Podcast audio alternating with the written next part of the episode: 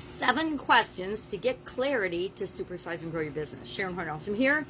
And I think yesterday I mentioned we would talk about eight questions, but I called it seven today because it's a little bit uh, more attractive a number. Seven is a, a more attractive number than eight in a lot of circles. So, what are we going to talk about today? How do we get clear? To me, it's really easy to be confused and unfocused. There's lots of idioms about being unfocused. We talked about one yesterday, clear as mud, right? But there aren't really any on clarity. There's some unfocused, but not clarity. So it's interesting that there's a lot about confusion. You know, it's easy to be confused, especially in different areas and aspects of our business. But one of the places we can absolutely really mess ourselves up is if we're not clear on the seven questions that I'm going to share with you in a minute. Um, but what are some some ways to be confused? What are some idioms about being confused? I'm gonna grab my magnifying glass because I looked a couple up this morning.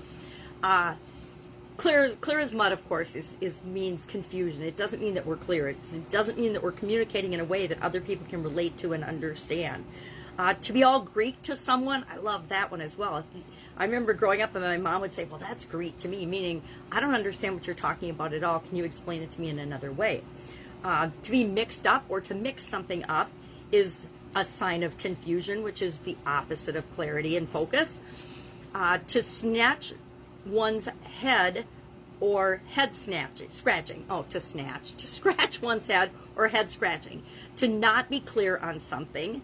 To mess with someone's head. Has anyone ever messed with your head?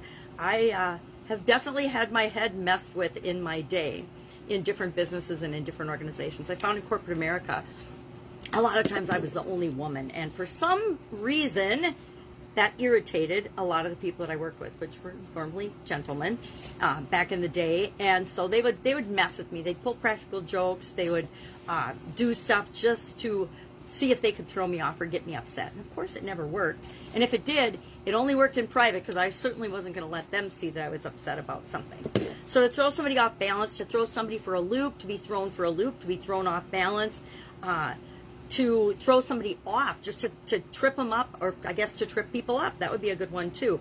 Um, those are all examples of idioms that describe confusion. So we want the opposite of the con- of confusion. Number one, no one is going to be more clear on our business than we are, and so we need to set the example and and answer these questions for ourselves. And it's it, it's tempting to answer them once and then forget about them, just set it and forget it. But it's like so many other things in our life. We need to continually improve and always be evaluating and evolving and changing as things around us change. So what are these these clarifying questions that we should ask ourselves?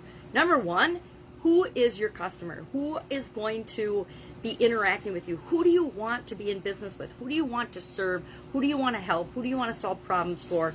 Absolutely the starting point of everything.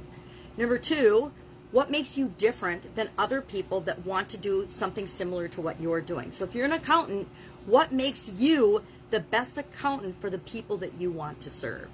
What makes you different? Number three, um, how do others see you? And this one's kind of hard. It's hard to know how other people see us unless we ask or look for or seek out feedback. Number four, what are your strengths and what are your weaknesses? We want to be clear with ourselves and honest with ourselves in terms of, well, what am I good at? What, and it's more, what do I love to do versus what do I not love to do? I was having this conversation with my son-in-law the other day, and he was talking about he doesn't let people know that he's good at things that he doesn't like to do. And I said, that's absolutely perfect. He said, because other, otherwise, they'll expect me to do it all the time, and there are things I don't like to do. So he holds back sometimes, and he's really good at certain parts and aspects of his job, but he dislikes doing those things, so he just kind of keeps it a secret or keeps it to himself that he's proficient and awesome at those things. Because he's awesome at all kinds of things, but he'd rather do the things he's great at and awesome at and do more of those and less of the things that he's good at and awesome at, but he doesn't love doing.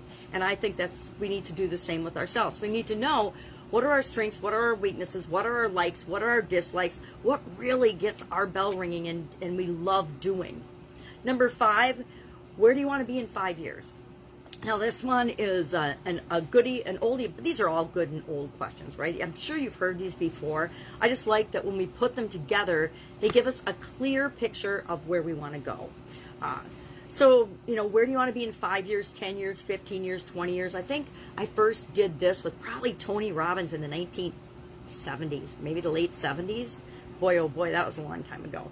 But he, of course, learned these things from Jim Rohn and his his teachers and and mentors, and from reading and learning and growing, and continues to share the knowledge and wisdom that he's gained with us throughout the world. And we have to ask ourselves, where do we want to be in five years from now? Because if we don't ask ourselves and have a future vision, we're just going to keep rolling and running in place like on that hamster wheel where we're or on I say my exercise bike because I ride and ride and ride and ride thousands of miles, but I don't ever get anywhere but in my exercise room, right? Um, number six, what's your big why?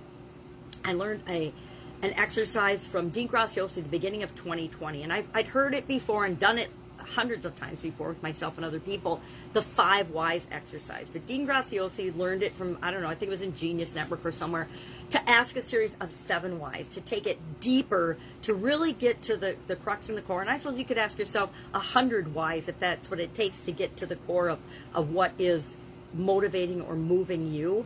Um, but know what is your big why. Why do you even want to have a business? What are you in business for? What's most important to you? What are your priorities? Number seven, what do you really want? I mean, what do you really, really want?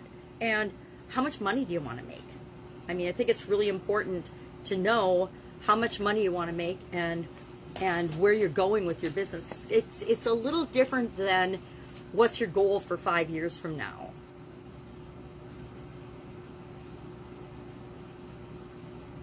Oh, what do you really want and how much do you want to make are separate questions. So that that's how we get to the eight. I I combined those because I wanted to get to seven for this. Um, but what do you really want and how much money do you want to make? They're they're two different questions. Now these are great questions, and I actually started a new notebook so that I would remind myself to ask myself these things regularly because things change all the time in our business and in our lives. Uh, we have big events, not always as big as COVID 19, where it's impacting, you know, literally the whole planet.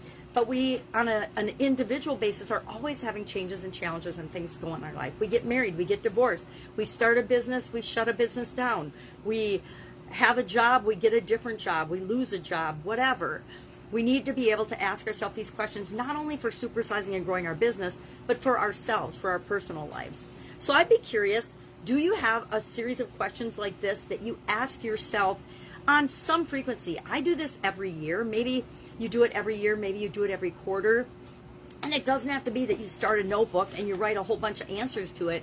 But every once in a while, at least, you know, once every couple of years, I want to actually sit down and reevaluate and ask myself these questions. I challenge you to do the same.